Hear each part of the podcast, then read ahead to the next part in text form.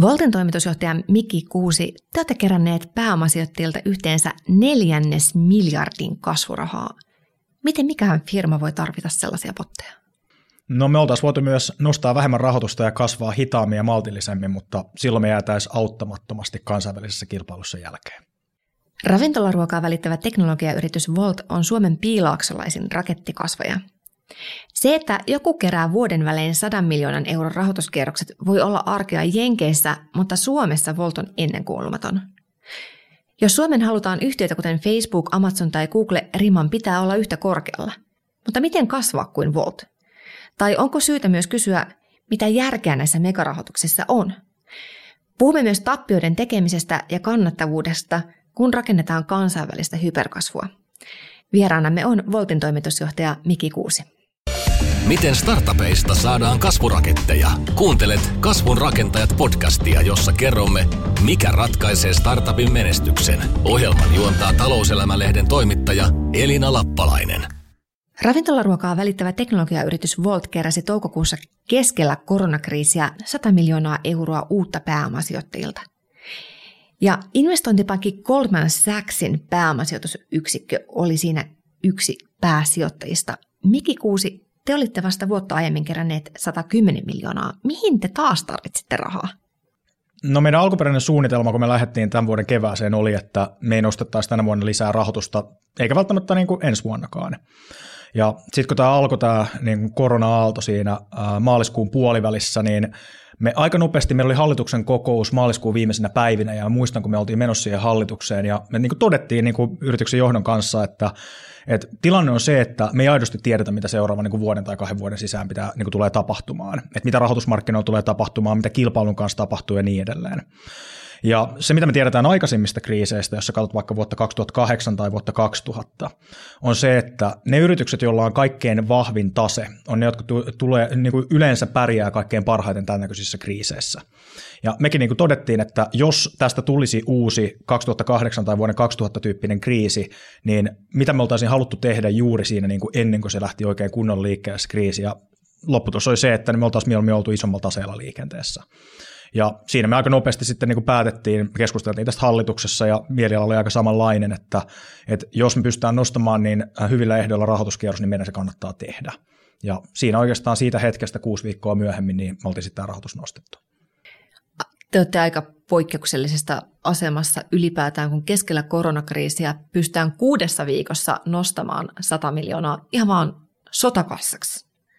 Joo, että meillä ei siis ollut minkäännäköistä niin kuin käyttösuunnitelmaa tälle rahoitukselle, jota me nostettiin. Että se oli aika puhtaasti, me sanottiin, että, että niin kuin meidän suunnitelmiin riittää se, mitä me ollaan niin nostettu, että tämä nostetaan niin kuin sitä varten, että me ei tiedetä, miltä maailma tulee näyttämään. Siinä voi tulla uhkia, siinä voi tulla mahdollisuuksia, että niihin pitää pystyä valmistautumaan. Ja meillä oli sitten edellinen rahoituskierros, joka me nostettiin siinä niin kuin vuoden ennen tätä toista kierrosta, niin siinä oli ollut paljon sijoittajia, jotka olisi halunnut päästä sitten firmaan mukaan. Ja se ei niin kuin, ikävä kyllä ollut mahdollista, että meille niin kuin mahtui vain yksi niin kuin kuudesta sijoittajasta, jotka sitten teki meille tarjouksen tästä edellisestä rahoituskierroksesta. Ja näin ollen me oltiin sitten näihin viiteen ää, muuhun yhteydessä, että tässä mitä firmalle on tapahtunut ää, vuo, sinä, vuo, sinä kahtena kuukautena sen jälkeen, kun me otettiin tämä rahoituskierros, että, että olisiko he kiinnostuneet sijoittamaan nytten. Ja heistä jokainen sitten oli. Goldman Sachs on kumminkin niin kuin investointipankki. Miten tuollaisilla spekseillä saa Goldman Sachsin mukaan? No me tunnettiin heidät niin kuin pidemmän ajan takaa, että äh, niin kuin tämä, varsinkin myöhempien vaiheen niin kuin yritysten rahoituskenttä on loppujen lopuksi aika pieni. Et meidän vaiheen yrityksiä Euroopassa ei ole hirveän montaa kymmentä vuodessa. Se tarkoittaa, että mä tunnen about kaikki tämän vaiheen sijoittajat ja about kaikki tämän vaiheen sijoittajat tuntee niin kuin meidät. Et se on loppujen lopuksi aika pieni, pieni niin kuin skene niin sanotusti. Ja me oltiin tunnettu heidät pidemmältä ajalta. He, he teki niin kuin tarjouksen myös sit meidän aikaisemmasta rahoituskierroksesta, jolla me päädyttiin silloin tähän niin kuin Iconikin johtamaan rahoituskierrokseen, jos sitten Highland Europe tuli myös mukaan. Ja nyt kun me oltiin uudelleen keskustelussa, niin me todettiin, että itse asiassa niin kuin loppujen lopuksi Goldman Sachs oli meille niin kuin oikea sijoittaja tähän kierrokseen. Et se on niin kuin meidän näkökulmasta se oli vähän semmoista niin kuin, äh, niin jopa ennen listautumisvaihetta niin kuin oleva sijoittaja, joka me haluttiin tuoda firmaan sisään, joka tuo sen tyyppistä osaamista ja kokemusta. Ja Goldman Sachs totta kai yhtenä maailman isoimmista investointipankeista, niin heillä on huomattavasti sit osaamista, mitä liittyy niin kuin pääomamarkkinoihin, listautumiseen, äh, tämän tyyppisten yritysten niin kuin siihen ihan yhden myöhemmän vaiheen rakentamiseen. Ja se oli, miksi me sitten lopulta päädyttiin heihin. Mutta kun on noin iso sotakassa käytössä tavallaan sellaista rahaa, mitä ei ole niinku tavallaan just tartte, mutta ehkä kasvuyritysten historiassa on kuitenkin esimerkkejä siitä, että sitten kulut lähtee lapasesta. Että ei ole enää sitä niinku rajaa, se raha ei enää tunnu miltään. Niin onko sellaiseen vaara? Meillä on todella niin kuin, äh, tota, tota, äh, niin kuin, aika semmoinen kult, yrityskulttuuri meillä on aina ollut sellainen, että me ollaan aina oltu vähän niin kuin nuukia. Et meidän firmassa on semmoinen yksi sanonta ollut ihan alkuajoista asti, että sulla on niin kuin kolme vaihtoehtoa. että niin kuin sun vaihtoehto ykkönen on, että niin kuin ei tehdä mitään. Vaihtoehto kakkonen, että sä hankit tuollaisen niin jonkun joku Jukka Palmun Ikeasta niin kuin toimiston niin kuin huoneen nurkkaan. Ja vaihtoehto kolmonen, että sulle tulee semmoinen hieno joku kasviseinä. Ja meidän firma aina yrittää löytää se niin sanottu keskivaihtoehdollisen Jukka Palmun. Et me ei ikinä oteta sitä kasviseinää, mutta sitten toisaalta toimisto, joka ei yhtään viihtyisä, niin sekään ei ole hyvä idea. Ja toi, toi, se on vähän niin kuin se meidän niin kuin yrityksen kulttuuri, millainen se on ollut, että mekin ollaan tultu aika tiukkojen vaiheiden läpi tosi kilpailulla, tosi hyvin rahoitetulla toimialalla, ja me ollaan niin kuin jouduttu löytämään tällainen niin kuin tehokas tapa rakentaa niin kuin meidän firmaa. Ja näin ollen, jos mä katson vaikka meidän sitä edellistä isoa rahoituskierrosta tai sitä edellistä, kun me nostettiin 27 miljoonaa tai nyt tätä kierrosta, niin ne ei oikeastaan muuttanut sitä, mitä me toimitaan. Että se, niin kuin, se rahan määrä, mitä meillä on vaikka yrityksen niin kuin tileillä, niin sille ei mitään tekemistä senkaan, miten meidän yritys toimii. Että se niin kuin meidän toimintatapa ei ole muuttunut. Se rahoitus ei ole sitä varten, että sitä niin kuin tuhlattaisiin tai käytettäisiin niin kuin tehottomasti, vaan sun pitää niin kuin jokainen euro pitää saada tehokkaaseen käyttöön. Ja jos ei sille tehotasta käyttöä ole juuri nyt, niin sit sitä ei käytetä. Et se on vaan niin kuin se logiikka ja Meilläkin firmassa ihmiset tietää, että me ollaan kilpailulla hyvin rahoitetulla toimialalla, että se antaa meille myöskin niin kuin tietynlaista niin kuin selkänojaa, että meillä on niin kuin paljon rahoitusta käytössä, jos maailma muuttuu tai niin kuin, ä, tuota, toimialalla tapahtuu jotakin. Ja se tarkoittaa sitä, että niin kuin se on ikään kuin meidän niin kuin, yksi tärkeimpiä niin kuin assetteja, että me pidetään siitä nostusta rahoitusta hyvää huolta. Eli hyvin rahoitetun startupin tai kasvuyrityksen teidän tapauksessa katuuskottavuus ei riipu, riipu enää jostakin lasipalatsista ja Porschesta vai mikä on niin kuin, no siis, prameinta, mitä te olette ostaneet? Mikä on prameinta, mitä me ollaan ostettu? Tai käytetty rahaa? Megapileet? Me, me, hirveästi, me ollaan aika nuukia oikeasti yrityksenä.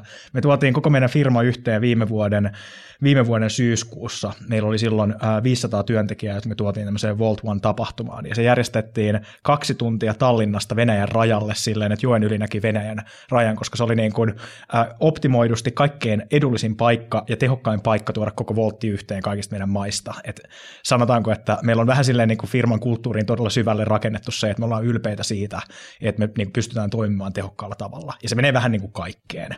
Et jos meillä on tuparit, niin toi, toi, vaikka meillä oli vuosi sitten meidän edellisen toimiston tuparit, niin siellä oli paljon niin kuin ruoka- ja juomasponsseja, mitä me saatiin esimerkiksi meidän yhteistyökumppani ravintoloilta. Et se on vähän semmoinen niin kuin toimintatapa. Ja se, mitä tulee niin kuin hyvin rahoitettuihin yrityksiin, jos tulee tämmöisiä niin kuin WeWork-tyyppisiä tarinoita, niin mun kokemuksen mukaan ne on usein sieltä ihan alusta asti niin kuin ollut ylirahoitettuja ja rakentanut vääränlaisen toimintakulttuurin, jolloin se niin kuin on ollut siellä ihan niin kuin se kulttuurin ytimessä se, miten sitä rahaa käytetään, kun esimerkiksi meidän tapauksessa me ollaan vähän niin kuin aina jouduttu tottua siihen, että, että niin kuin rahoitus on tiukalla, eli niin kuin pitää, niin kuin you have to make every penny count, niin sanotusti. Kerrotaanko perusjutut? Monessa maassa te toimitte, paljon teillä on työntekijöitä, mitä muuta tuoretta faktaa tässä voitte teistä jakaa? Joo, me toimitaan tänään 23 maassa, jossa luokkaa 90-100 kaupungissa. En itse asiassa tiedä kuinka monessa, mutta 100 ei ole vielä mennyt rikki. Työntekijöitä meillä meni 1300 ihmistä rikki juuri tuossa itse asiassa varmaan pari viikkoa sitten.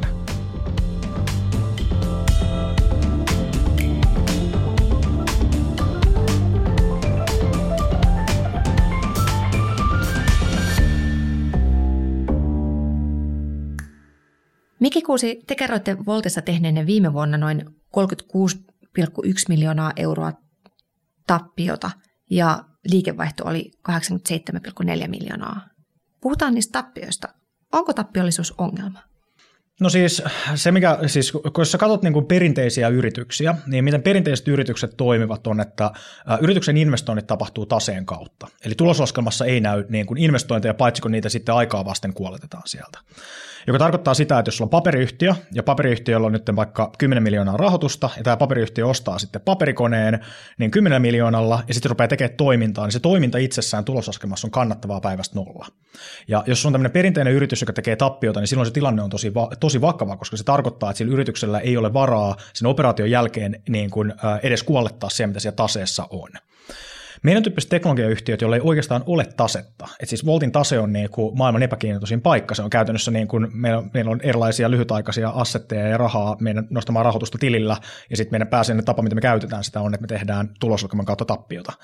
Et niin kuin meidän kaltaiset teknologiayhtiöt, niin jos sä nostat 100 miljoonaa rahoitusta, niin se on ikään kuin lupaus tehdä myös 100 miljoonaa tappiota, koska meillä ei ole mitään muuta tapaa investoida. Se, että me palkataan ihmisiä, me tehdään tuotekehitystä, me tehdään markkinointia, me lainetaan uusille markkinoille – ja sitä kautta niin kuin meidän toiminta on tappiollista, kunnes se toiminnan mittakaava pääsee tiettyyn pisteeseen, että sitten se niin kuin liiketoiminta kattaakin sen omat kustannukset. Ja se niin kuin rahoituksen käyttötarkoitus on oikeastaan se, että me pystytään tekemään tätä niin kuin huomattavasti nopeammalla tahdilla, kun me tehtäisiin kassavirtarahoitteisesti. Mutta sen takia, jos katsot teknologiayhtiöitä, niin teknologiayhtiöiden ympärillä ihan kansainvälisestikin oleva kommentaari on tosi paljon sitä, että kylläpä tämä Facebook tekee paljon tappiota silloin, kun se vielä teki ja saa juttu Amazonin kanssa ja niin edelleen. Ja sitten ihmetellään, että kylläpä niistä tulikin sitten kannattavia niin kuin joku päivä niin kuin, vähän niin kuin taikaiskusta. Ja se ero on vaan se, että nämä tämän tyyppiset yritykset on tosi erilaisia. Et meillä on läppäreitä ja niin kuin toimistoja, mutta ei me oikein niin kuin investoida mihinkään koneisiin tai tehtaisiin tai muuhun. Me ollaan, Miki, puhuttu sun kanssa tästä kahdestaan aika paljon aikaisemminkin, mutta tota, nyt mä paljastan muillekin tämän jutun. Nimittäin siis perinteisimmillä taloustoimittajilla, siis mun kollegoilla, on ollut kauhean vaikea vuosien varrella ymmärtää tätä juttua. Ja se on nimenomaan siis johtanut juttuihin, joissa startupien, myös teidän, tappiollisuutta kategorisesti kauhistellaan. Mutta voitko se vielä vääntää rautalangasta, että miten pitkään sitä tappiollista tappiollisuutta pitää sitten niinku sietää, että missä vaiheessa me voidaan sanoa, että se on ongelma. Joo, tämä on siis ongelmallinen tilanne, koska siis startupeissa ja kasvuyrityksissä on myöskin se, että kaikki ei pärjää, kaikki ei menesty. Joka tarkoittaa sitä, että myöskin monet niistä tarinoista, jos on tappiota ja sanotaan, että tämä on ihan normaalia suunnitelman mukaista, päättyy sitten siihen, että se yritys niin kuin ei onnistukaan ja menee nurin. Et, mutta sitten se ongelma on se, että nyt ne yritykset, jotka menestyy, niin ne näyttää hyvin samantyyppiseltä siinä vaiheessa, kun ne rakentaa sitä. Mutta jos kaksi yritystä tekee tappiota, niin mistä me voidaan taloustoimittajina tietää, se on kumman niistä tappiot on, niin kuin se on hyvin tappioita? Jopa niin kuin maailman parhailla sijoittajilla on vaikeuksia valita niitä, niin kuin oikeasti niitä voittajafirmoja. Et se, se on hyvin vaikeaa. Ja toi, toi, jos mä niin katson sitä, että no miten pitkään sit voi tehdä tappiota ja niin edelleen, sekin riippuu tosi paljon sit siitä, että millaista yritystä sä rakennat. Et jos sä rakennat niin, niin, sanotusta, niin sanottua puhdasta softayritystä, kuten vaikka pelifirmat on, niin ne tyypillisesti tekee huomattavasti vähemmän tappiota, koska hehän investoi lähinnä siihen tuotekehitykseen. Me investoidaan tuotekehitykseen, mutta myös investoidaan siihen, että meillä on niin kuin, niin kuin satoja ja satoja ihmisiä töissä meidän eri toimintamarkkinoissa. Me tehdään niin kuin kymmeniä miljoonia euroja käyttäjähankintaa niin kuin tilanteessa, jos meidän liiketoiminta on lähtötasolla niin kuin nolla kokonen. Ja me investoidaan siihen, että me luodaan se niin kuin liiketoiminnan koko luokka. Ja sen takia niin teknologiafirmoissakin on tosi isoja eroja, että on vaikea sanoa sellaista, että, että no, tämä on nyt oikea määrä tehdä tai ole tekemättä. Semmoinen niin kuin kultainen sääntö on olemassa, että sun pitäisi niin kuin miettiä sitä, että mikä on se arvo, mitä sä luot ja minkä prosentin sä siitä ikään kuin käytät rahoituksena. Et Uber on vaikka niin kuin hauska esimerkki, että Uberin markkina-arvo listautumishetkellä oli joku 50-60 miljardia, ja se yritys oli siinä kohtaa tehnyt tappiota joku 10-15 miljardia. Eli ikään kuin joku 20-30 prosenttia sen yrityksen luomasta arvosta oli itse asiassa niin kuin, niin kuin, niin kuin rahoitusta.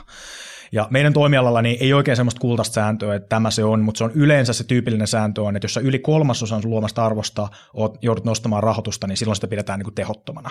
Että niin kuin kolmasosa on vähän semmoinen niin kuin raja, ja sitten tietenkin mitä vähemmän sä oot joutunut nostaa rahoitusta, että Supercell nosti tota, tota, mitä 12 miljoonaa rahoitusta, niin kuin, niin kuin primary-rahoitusta, ja he rakensivat 10 miljardin firman, niin sehän on niin kuin joku promille sit siitä arvosta, mitä he loi, että se on niin kuin äärimmäinen tehokkuus esimerkki sitten. No ehkä olennaisempi kysymys, johon me ei toimittajana päästä käsiksi edes ilman, että te sitä itse avaatte, niin on se, että mikä on se yksikkökustannus. Kyllä. Ja miten nopeasti uudet maat ja kaupungit saadaan voitolliseksi. Kyllä. Se, niin kuin mitä sijoittajia kiinnostaa meidän tyyppisissä yrityksissä, niin kaikki puhuu nimenomaan niin yksikköekonomiasta, unit economics. Koska teknologiayhtiössä on se, että jos laitat teknologiayhtiön niin kuin, äh, liikevaihdosta niin kuin voittoon asti kaikki niin kuin, äh, kulut siihen väliin, niin ne kulut on hyvin eriluonteisia. Et siellä on niitä, jotka oikeasti skaalaa liiketoiminnan kanssa, niitä, niitä jotka skaalaa osin liiketoiminnan kanssa, eli se niin kuin tehostuu aikaa vasten, ja niitä ei ole mitään tekemistä sen niin kuin liiketoiminnan mittakaavan kanssa. Et niin kuin ajatuksella, että jos sulla on niin kuin softa-firma, niin sinänsä vaikka firma olisi kymmenen kertaa isompi liiketoiminnalta, niin se ei tarkoita, että sä tarvitset kymmentä kertaa enempää niin kuin vaikka tuotekehitykseen ihmisiä. Ja toi, toi, näin ollen niin, äh, niin puhutaan niin yksikköekonomiasta, eli siitä, että mitkä kustannukset oikeasti skaalaavat ja millä tavalla sen liiketoiminnan niin kanssa. Eli yritetään niin ymmärtää sitä, että miten se liiketoiminta skaalaa. Ja jos se liiketoiminta on skaalaavaa, niin se tarkoittaa, että se on niin hyväksyttävää käyttää siihen merkittäviäkin määrää rahoitusta, että sä kasvatat sitä, koska se niin kuin pohjimmiltaan on kannattavaa liiketoimintaa. Se vaan tarvitsee tietyn tyyppisen mittakaavan, tai jotta sä pystyt kasvattamaan sitä tarpeeksi nopeasti, niin sun pitää investoida siihen niin kuin enemmän kuin mitä sä pystyisit tekemään kassavirralla. Et toi, toi, sen takia niin kuin meidän toimialalla puhutaan tosi paljon just unit economicsista. Se on semmoinen, mitä kaikki aina tykkää puhua, mutta sitten taloustoimittajana niin että sä ikinä näe tätä. Tämä on se asia, mitä firmat ei ikinä kerro, sitä ei ikinä avata julkisuuteen, koska se on just sitä niin kuin kaikkein pyhintä salattua tietoa niin kuin kilpailulta ja toimialalta ja niin edelleen. Ja sen takia, jos sä katsot sitten taas yritysten niin tuloslaskelma-analyysiä, niin sä et näe yksikkökannattavuutta. Sä vaan näet, että siellä on jotain kuluja ja sitten joku tappio. Et sä tiedä, että miten tämä käyttäytyy, jos se yritys kymmenen kertaistuu, tai voiko se ylipäätään kymmenen kertaistua. Mutta mitä sä voit kertoa siitä, millä perusteella sä sanoisit, että Volt, Voltin business ydinliiketoiminta on terveellä pohjalla?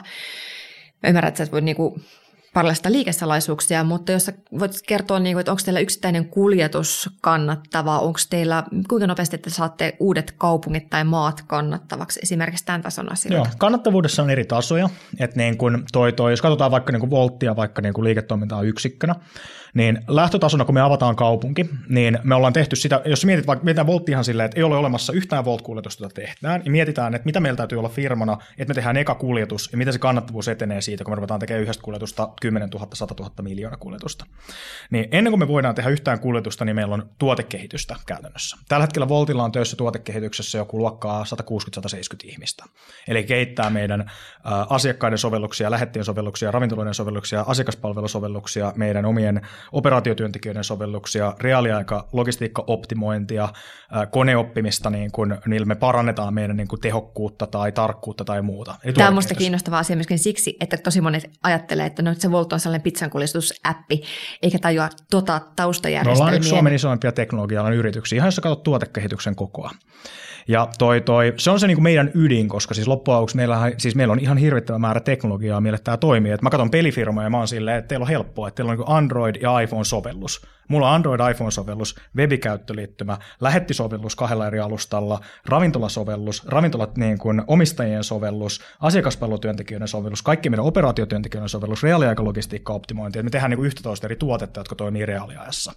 Ja sen takia siis ihmiset on myös vaikea hahmottaa, kuinka iso määrä niin kuin teknologiaa tarvitaan, että tämä meidän toiminta ylipäätään mahdollista. Että sä oot vähän silleen, että siellä on joku lista ravintoloita ja me tilaan, niin sitten joku tuo jotain. Se on niin kuin tuotekehitys.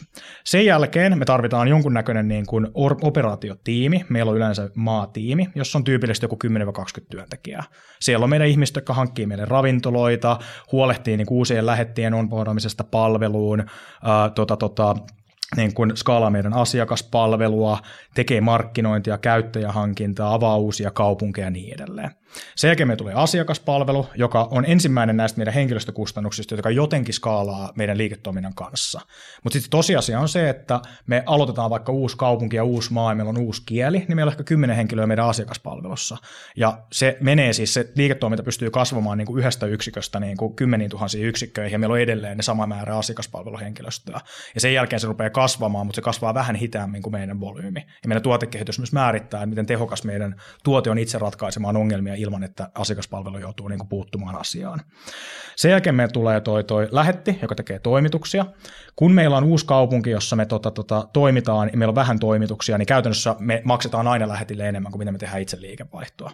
Eli niin kun, sit kun ruvetaan tekemään kuljetuksia, niin se on kokonaan kyse siitä niin kuin volyymista, mikä sen systeemin läpi menee.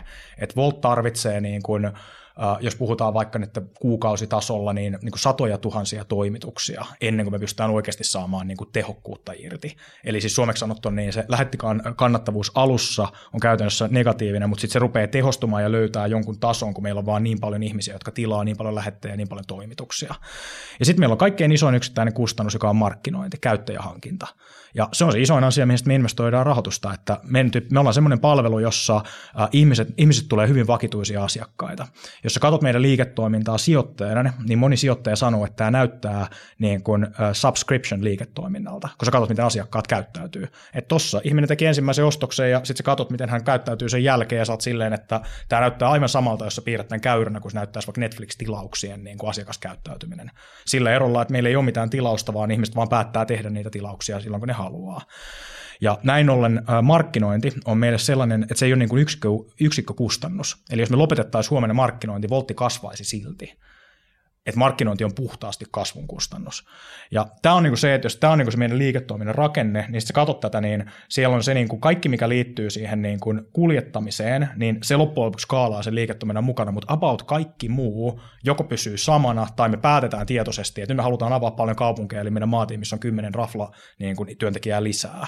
Ja sitten niin toi, toi äh, niin kuin asiakaspalvelu on ainoa sellainen, joka niin kuin jonkun verran skaalaa sen liiketoiminnan mukana. Ja toki siellä on sitten niin payment-kustannuksia, eli se transaktiokustannus ja toi, toi niin kuin erilaisia fraud-kustannuksia, Amazon-kustannuksia, tällaisia, mutta ne on suhteessa niin kuin pieni osa sit siitä liiketoiminnasta. Mutta se, mitä mä oon ymmärtänyt, että te olette oppineet tässä paremmaksi, että nykyisin avaatte uusia kaupunkeja aiempaa niin, että ne on nopeammin kannattavia. Kyllä, ja se, se johtuu itse asiassa pääosin siitä, että meistä on vaan tullut todella paljon parempia pääsee todella paljon nopeammin korkeampaan volyymiin. Että niin kuin, siinä on, meillä on vaan tietty semmoinen, että Voltin rakentaminen on sitä, että me löydetään niin sanottu product market fit äh, niin kuin joka maassa uudelleen. Me aina lähdetään tyhjästä. Mennään uuteen maahan, kukaan ei ikinä kuullutkaan mistään Voltista. Meillä ei yhtään työntekijää, kukaan ei halua meille töihin. Ja jotenkin me siitä sitten rakennetaan taas uusi maa, jossa me ollaan kuluttajabrändi, meillä on ihmisiä töissä ja meillä on niin kuin skaalava liiketoiminta. Et me ollaan tehty toi nyt 23 kertaa 23 eri maassa. Mutta tämä on vähän sellainen winner takes all markkina, jos ähm, tai, tai Uber Eats on iso jossain kaupungissa, niin ei kannata lähteä sinne kisaamaan. Mutta kansainvälisesti markkinoilla on paljon isommin rahoitettuja pelureita tässä skenessä kuin te. Miksi joku pieni suomalainen Volt voisi pärjätä tässä? Toi, toi, tämä toimiala on tosi iso. Et, uh, esimerkiksi UBS-pankki on arvioinut, että tällä hetkellä, tai tällä viime vuonna myytiin meidän tyyppisten alustojen kautta Kiinan ulkopuolella noin 35 miljardia euroa ruokaa. Ja he on arvioinut, että tämä tulee kasvamaan yli 10-kertaiseksi 2030 vuoteen mennessä 365 miljardia dollariin.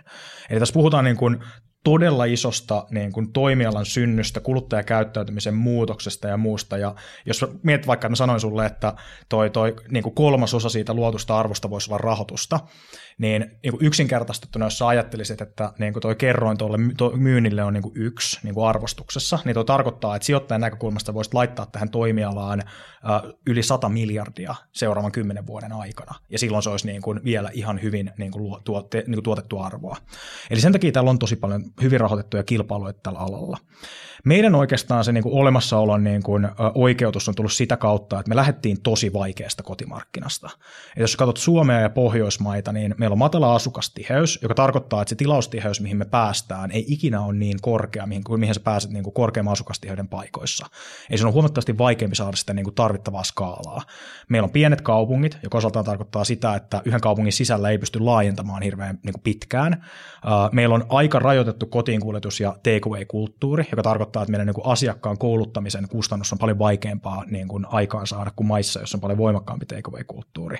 Meillä on tosi korkeat työvoimakustannukset. Et loppujen lopuksi niin kuin, riippumatta mikä se on se malli, millä me toimitaan lähetin kanssa, niin työmarkkinan kustannus sille, että mitä ihminen ansaitsee tämän tyyppistä työstä ja millaisia sivukustannuksia tulee siihen, määrittää myös meidän lähettikustannuksen. Ja se tarkoitti, että meidän piti löytää tosi silleen niin kuin teknologia-optimoinnin kautta niin kuin tapa lähestyä tätä ongelmaa.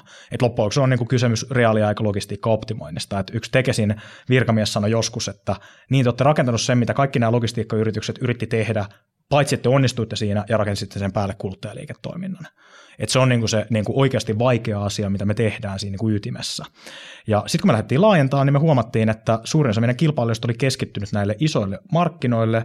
Niillä oli niinku todella paljon haasteita saada se malli oikeasti kannattavaksi, kannattavaksi koska he ei ollut rakentanut sitä niinku tuote- ja teknologiakulmaa alkuun, niin he kilpailevat hyvien, muiden hyvien rahoitettujen pelaajien kanssa. Ja me lähdettiin niinku tosi opportunistisesti laajentamaan niinku markkinoihin, jos me nähtiin, että me pystyy tuottaa arvoa.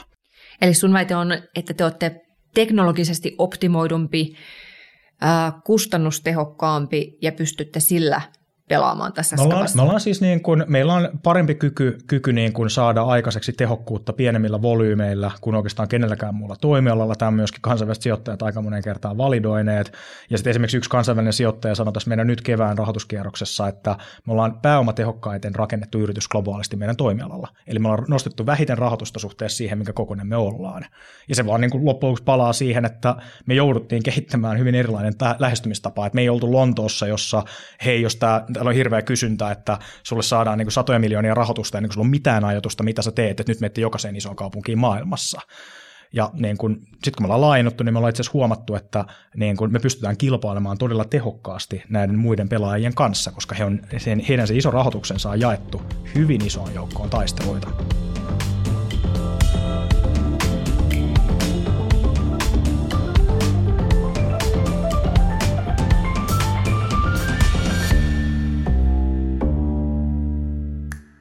Meki kuusi ihan aina Voltillakaan ei ollut helppoa. Itse asiassa 2017 Volt oli kriisissä ja se jouduit irtisanomaan kolmanneksen teidän työntekijöistä. Mutta sitten tällainen salattu 27 miljoonan euron rahoitus pelasti teidät. Mutta toi kriisipiste oli kiinnostava. Mennään siihen. Mitä silloin kesällä 2017 tapahtui ja miten te sinne jouduitte?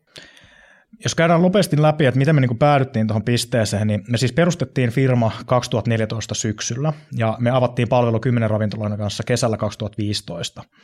Ja me, niin meidän alkuperäinen tuote oli se, että ihminen pystyi tilaamaan Voltilla ja niin kuin ravintola sai tilauksen, teki sen ja sitten se niin pystyi vain nappaamaan sen mukaan takeaway-tilauksena, me hoidettiin se maksutilausprosessi kaikki. Ja meidän alkuperäinen ajatus oli se, että me pikkuhiljaa laajennettaisiin niin kaikkiin osa-alueisiin ravintolaan, niin kotiinkuljetuksiin, pöytävarauksiin ja niin edelleen.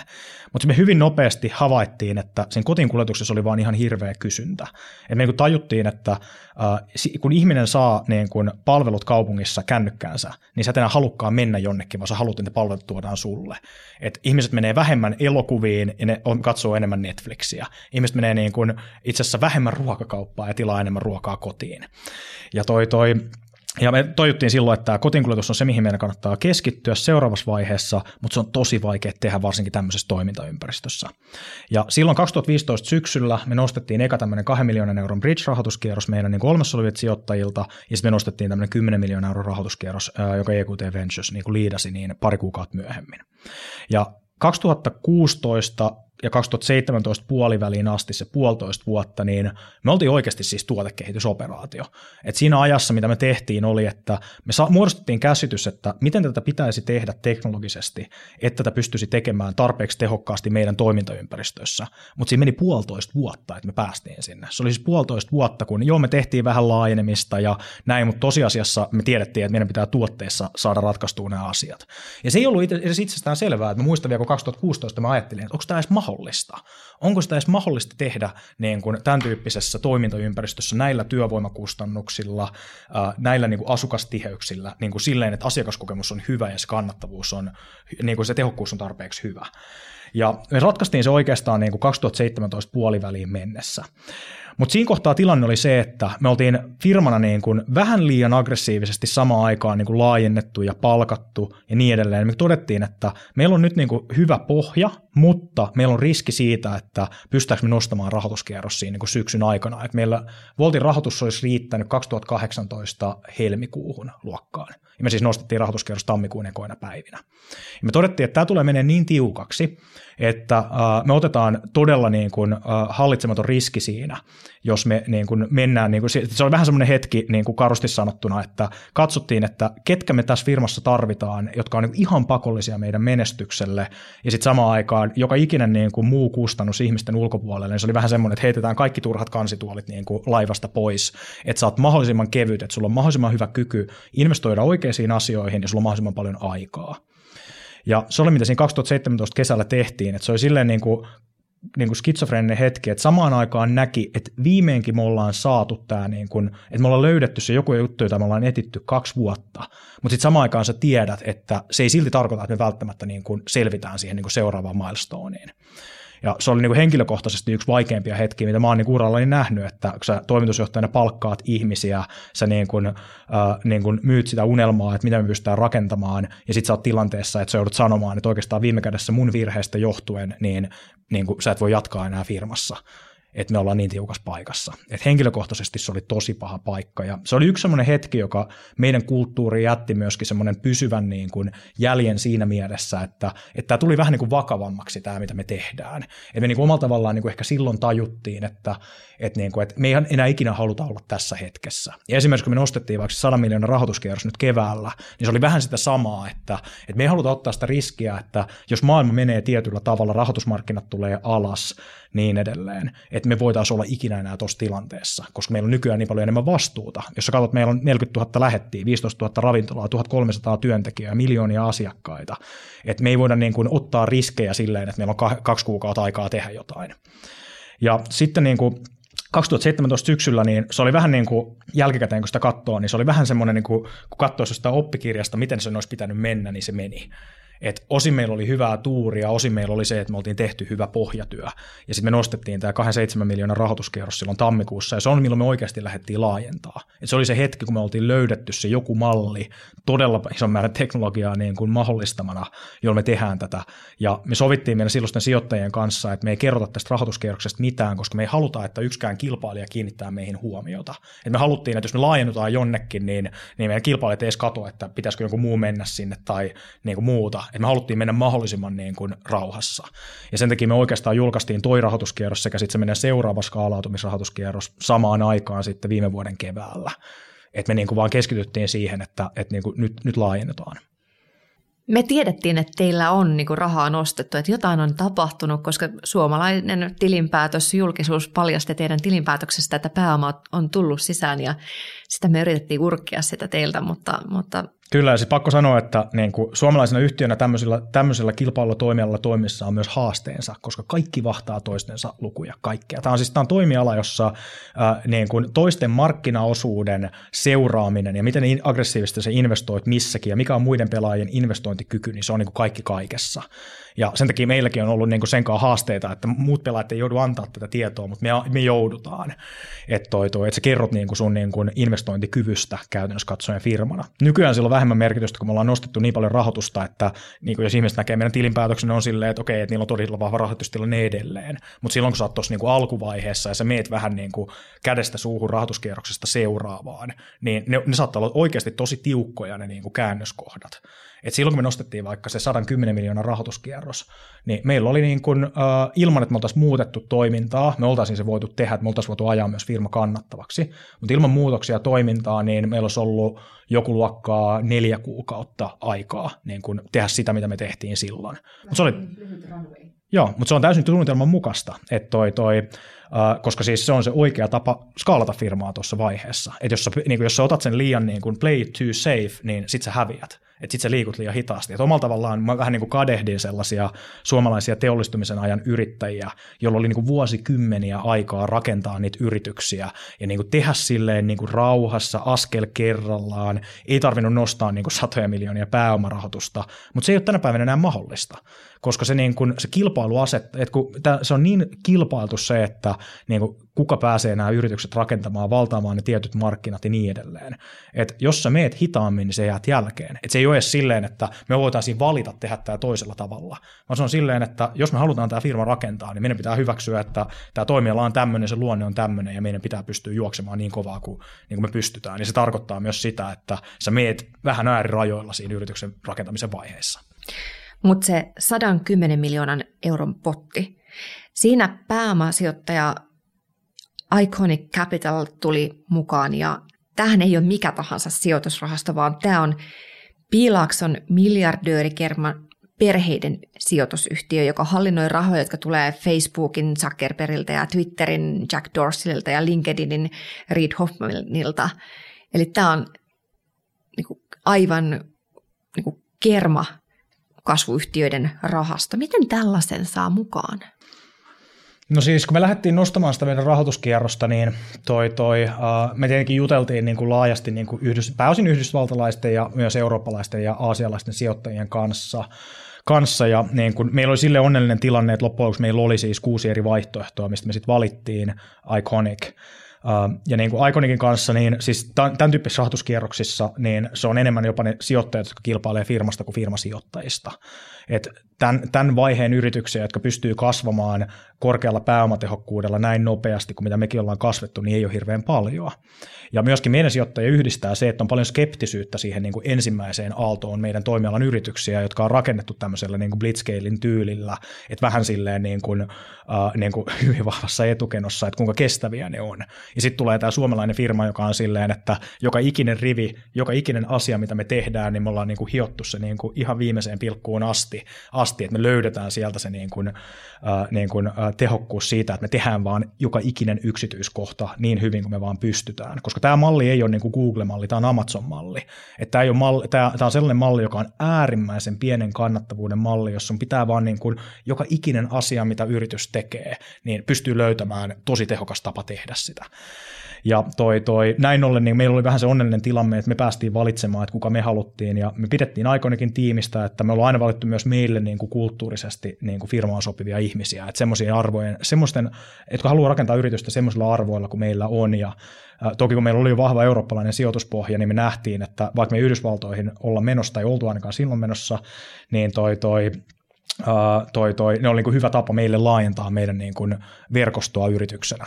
Ja Aikonekin puolesta puhuu se, että kun Volt käyttää meidän on top 10 niin kuin, uh, teknologiaa, mitä meidän yritys käyttää muiden yritysten tuottamaa teknologiaa, niin niistä kahdeksan uh, niistä meidän top 10 softista on Iconikin sijoituksia.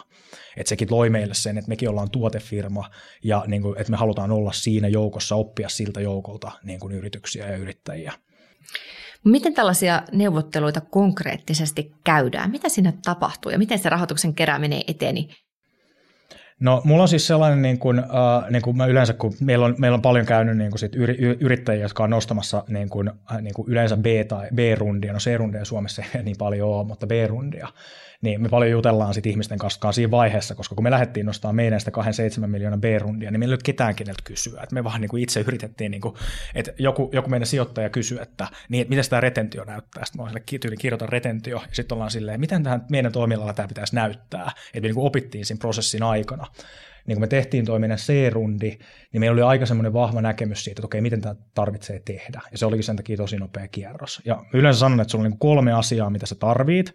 Sulla on niin sanotusti lista, eli se niin kuin joukko sijoittajia, jota sä lähestyt, ja sun pitää olla tosi tarkka siinä, että, että sen yritystoimiala vaihe, niin kuin, mitä hän on aikaisemmin tehnyt ne sijoittajat, niin, ne niin kuin, niin kuin sieltä löytyy niin kuin vahva matchi. Ja sitten toisaalta se, että sulla on vahva niin kuin intro, jonka kautta sä menet sisään, tai sä tunnet heidät pidemmältä ajalta. Toinen asia on sitten se, että sun pitää olla todella hyvä niin kuin taloudellisesti mallinnettu firma auki, niin kuin kutsutaan nimellä niin kuin Excel. Et esimerkiksi meillä on aina viiden vuoden kasvumalli, jonka me työstetään, joka on käytännössä meidän niin kuin, niin kuin investointimalli, että mi- miten me investoidaan, missä me investoidaan. Siinä on jokainen voltin kaupunki kuukausitasolla, jokainen, joka on avattu, jokainen, joka tullaan ava- avaamaan, mallinnettu viisi vuotta eteenpäin. Ja sitten kolmas asia on se, niin kuin, se niin kuin tarina, tarina, että niin kuin, mikä se on se, mitä sä haluat rakentaa, mikä tästä voi tulla. Usein sulla on joku dekki, joka on osa sitä. Mutta on näin niin kuin kolme asiaa.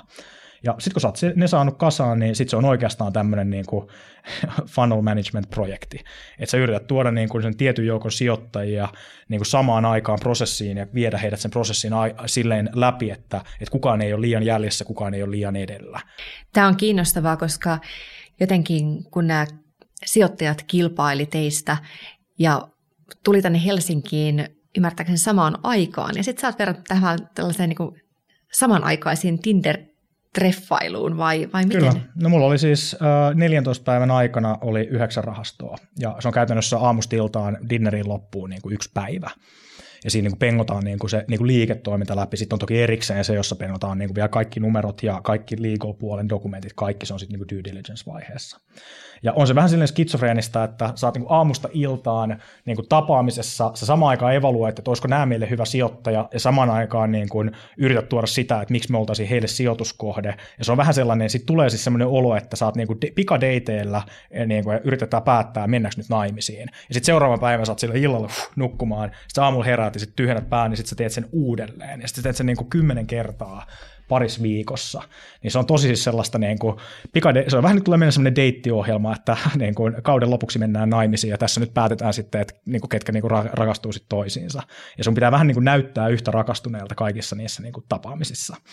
Et, niin kuin, sijoittajat on myös sellaisia, että he vaistuu, että jos he ei ole meille jotenkin silleen, niin kuin, että he ei ole jotenkin suosikki tai me ei pidetä heistä, niin sitten he ei myöskään panostaa siihen, että tekee töitä sen eteen, että ne katsoo meidät kunnon läpi.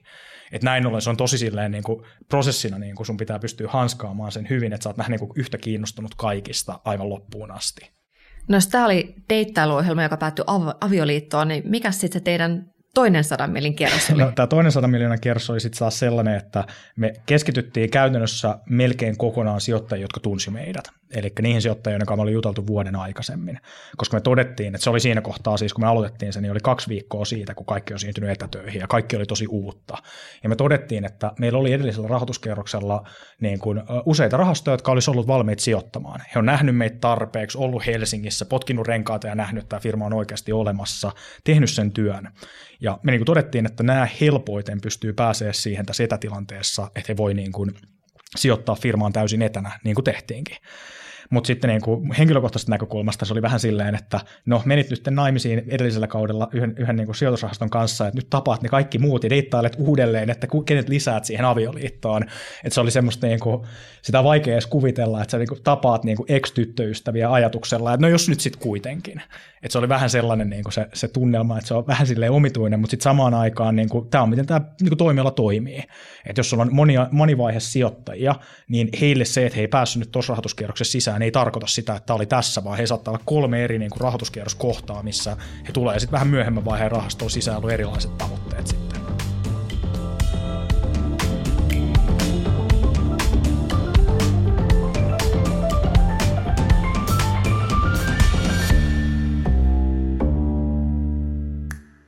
Mä tykkään lenkeillä kuunnella äänikirjaa ja yksi kirjoista, jota mä oon viime aikoina kuunnellut, on Blitzscaling the Lightning Fast Path to Building Massively Valuable Companies.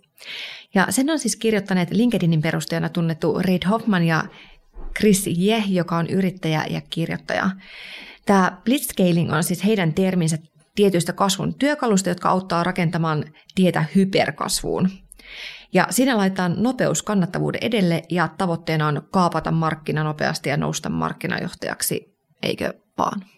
Joo, mä oon Blitzkellingin, mä oon selannut sen läpi, mutta mä en niin paljon siitä nauttinut kirjana, että mä en sitä kunnolla ikinä lukenut lukenut. Me ollaan silleen omalla tavallaan huvittava firma, että suomalaisesta näkökulmasta me ollaan varmaan eniten blitzscaling-tyyppisellä tavalla rakennettu firma. Kansainvälistä toimialasta nähden me ollaan varmaan vähiten sillä tavalla rakennettu firma. Et me ollaan omalla tavalla meidän toimialan semmoista niin kuin toista aaltoa, jos se ensimmäinen aalto meni tosi sillä blitzscaling-tyylillä niin kuin, äh, tota, tota, niin kuin lainit todella aggressiivisesti ja todella nopeasti, kun me taas niin kuin käytettiin just se monta vuotta, että me rakennettiin se tuote ja teknologia ja malli, ja sitten me lähdettiin niin kuin skaalaamaan sille, että me oltiin aika tarkkoja, minne me mennään. Ja niin kuin meidän niin kuin tapa rakentaa firma on ollut tosi erilainen ja se on ollut myöskin se syy, minkä takia meillä on ollut vaikka hyvä tilanne nostaa rahoitusta, kun vaikka toimiala on niin kuin kritisoitu paljon, koska me ei ikinä menty mukaan siihen peliin, että, että niin kuin nostetaan satoja miljoonia rahoitusta, liiketoiminnan koko on olematon, ei mitään tuotetta, ei mitään teknologiaa, vaan niin kuin mennään, tehdään hirveästi virheitä, ei kunnioiteta paikallisia käytäntöjä, regulaatioita niin edelleen. Et me ollaan rakennettu tosi eri tavalla firmaa, joka on myös johtanut siihen, että, että me ollaan niin kuin monella tapaa ollaan saatu niin kuin tämä kestävämmälle pohjalle, kun jos mä katson, mitä meidän kilpailijat on tehnyt. Ja blitzscalingille on ominaista se, että siitä tulee ihan hirveästi, koska kaikissa maissa on omalaisensa käytännöt ja regulaatiot ja säännöt ja muut. Ja nämä blitzscaling-firmat tuppaa olemaan vähän sellaisia, että, että ne ei niin kunnioita sitä, että ne vaan menee sisään ja yrittää saada skaalaa, niin sitten ratkaistaan ne ongelmat. Ja sen takia, jos sä katsot vaikka Uberia Euroopassa, niin he ei ole mitenkään hirveän niin pidetty yritys juuri tästä syystä. Vähän sellainen wreckage-henkinen yrityskulttuuri. Mitä mieltä sä oot niin näistä blitzscaling-opeista ja mikä siinä niin soveltuu teihin ja mikä sitten ei?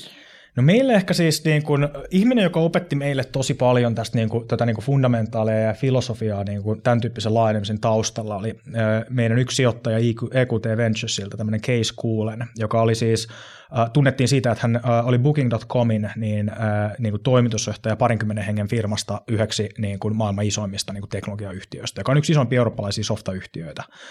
Ja Case oli myöskin yksi näistä niin kuin Uberin kasvun arkkitehdeistä. Et Case oli tuota, tuota, niin kuin Uberin kasvuneuvonantaja ja esimerkiksi niin kuin hauska yksityiskohta on, että Uberin Jenkkien ulkopuolinen liiketoiminta on yhtiöitetty hollantilaisen yhtiön alle, koska Case on hollantilainen, jonka ensimmäinen osoite oli hänen kotinsa. Ja tämä Booking.comin kehittämä tapa skaalata yritystä, Booking oli ensimmäinen firma, joka rakennettiin tällä tavalla tosi tyhjästä tosi nopeasti, niin se on mitä Uberi sovelsi omassa toiminnassaan ja se on vähän mitä mekin ollaan sovellettu. Ja semmoisia oppeja, mitä mulle on jäänyt mieleen, kun mä oon käynyt näitä niin kuin kahdeksan tuntisia keskusteluita Keissin kanssa Amsterdamin lentokentällä, kun mä lennän sinne päiväksi juttelemaan hänen kanssaan, niin se on vähän semmoinen niin Art of Startup War with Case Coolen. Ja Case, niin kuin, Case niin kuin opetti tällaisia asioita, kuten että, että se ensimmäinen tärkein asia on, että sä saat se sun mallin ja sen unit economicsin ja se tuotteen niin kuin toimimaan. Että jos sulla ei ole sitä, niin sä skaalaat vaan tappioita. Että tehkää yhtä kaupunkia niin pitkään, kun sitten löydätte malli, joka toimii. Sitten kun sä lähdet laajentaa, niin sä meet äh, niin kuin yksi kaupunki, yksi maa kerrallaan koska sä teet niin paljon virheitä, että jos sä lähdet viiteen samaan aikaan, niin sä toistat liikaa samoja virheitä kaikkialla. Että sä teet yhden kerrallaan, sä opit virheistä, teet seuraavan, teet uusia virheitä, kunnes sä löydät sen niin kuin mallin, ja sit sä voit lähteä niin kuin skaalaamaan, että sä teet niin kuin montaa samaan aikaan. Että niin kuin mekin mentiin eka Ruotsiin, sitten me mentiin Viroon, sitten mentiin Tanskaan, Latviaan, Liettuaan, ja sitten me lähdettiinkin yhtäkkiä noin kuusi maat samaan aikaan. Ja Case opetti meille tosi paljon sitä niin kuin, niitä niin kuin prinsiippejä ja niin kuin sen takana, miten mekin sitten niin kuin lähdettiin firmaa rakentaa. Ja se blitzscaling on omalla tavallaan sitä niin kuin erityisesti Uberin kehittämää mallia, niin yritetty ottaa sieltä niitä juttuja, mitä he teki oikein ja mikä toimi. Mutta kuten sanottua, niin mä oon siitä vähän eri mieltä tästä niin kuin skaalaustavasta, että mä uskon siihen, että on parempi rakentaa niin kuin kestävä pohja, jonka päälle skaalataan, kuin se, että sä vähän niin kuin rakennat sellaisen niin kuin joka paikassa vuotavan ämpärin ja sitten sä yrität niin kuin tilkitä sitä niin kuin seuraavat vuodet. Tätä blitzscalingia on erityisesti sit Uberin ja Lyftin keisseillä myöskin niin kritisoitu siitä, että pääomasijoittajien niin sadoilla miljoonilla tai miljardeilla rakennetaan sellaista niin hyper, nopeaa hyperkasvua ja sitten ehkä vähän niin kuin kuplaa.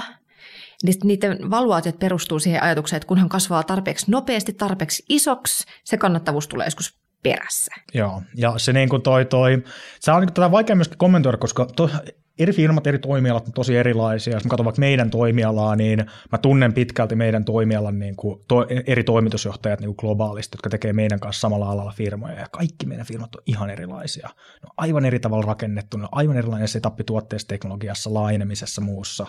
Et niin kuin tässä on myöskin se, että liian helposti lähdetään siihen, että oletetaan, että se on vähän niin kuin all of the same. Et yritykset on erilaisia, varsinkin tämmöiset yritykset, jotka rakennetaan samaan aikaan tosi tyhjästä, että jokainen vähän keksii sen oman tapansa tehdä sen.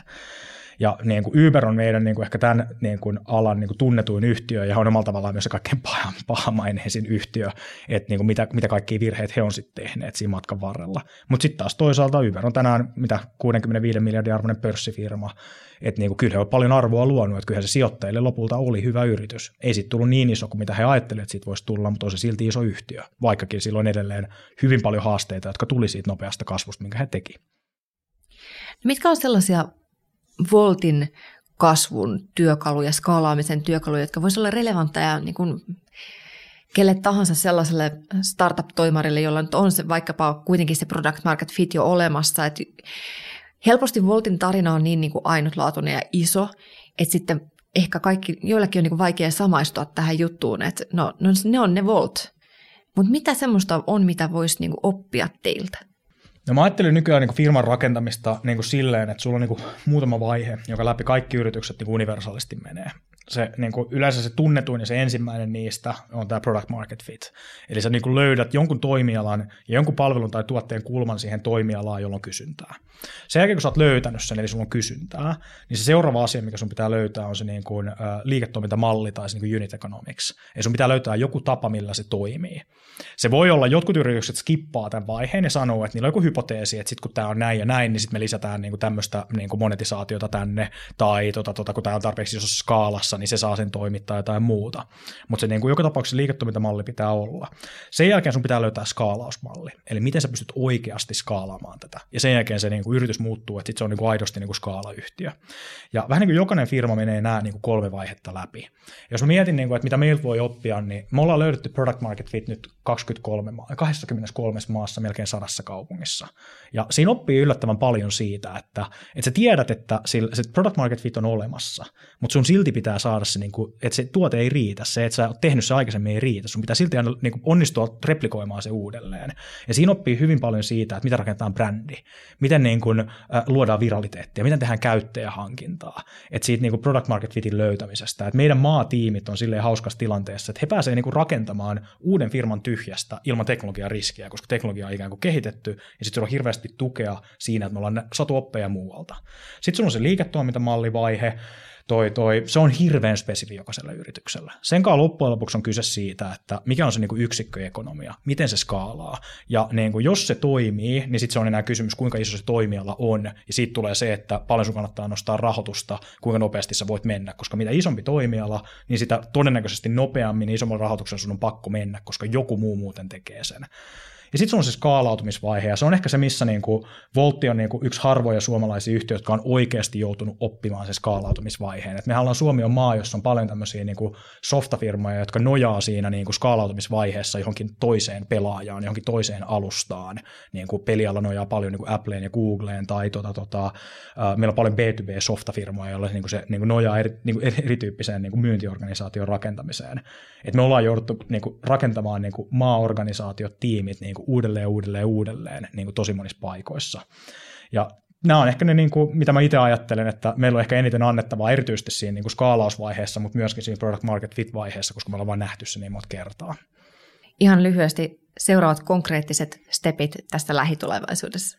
No me ei ikinä hirveästi puhuta meidän suunnitelmista, että me ollaan edelleen laajentumisvaiheessa, me jatketaan laajentumista, laajentumista kansainvälisesti. Uh, me toimitaan 23 maassa, me tullaan investoimaan hyvin paljon näissä 23 maassa kasvamiseen, me tullaan palkkaamaan hyvin paljon ihmisiä lisää tuotekehitykseen ja meidän keskitettyihin operaatioihin Helsingissä sekä muualla. Uh, Mutta silleen, niin kuin, että voiko sanoa mitään konkreettista, mitä me en haluaisi toimialan tietävän. No harmi kyllä, tämä on vähän sellainen juttu, että niistä joutuu kuulemaan sit sitä mukaan, kun me niitä tehdään. No me odotetaan mielenkiinnolla. Kiitos Miki Kuusi, kun olit mukana. Ja kiitos kun kuuntelit. Jos tykkäsit jaksosta, jaa se somessa ja kommentoi. Jatketaan keskustelua siellä.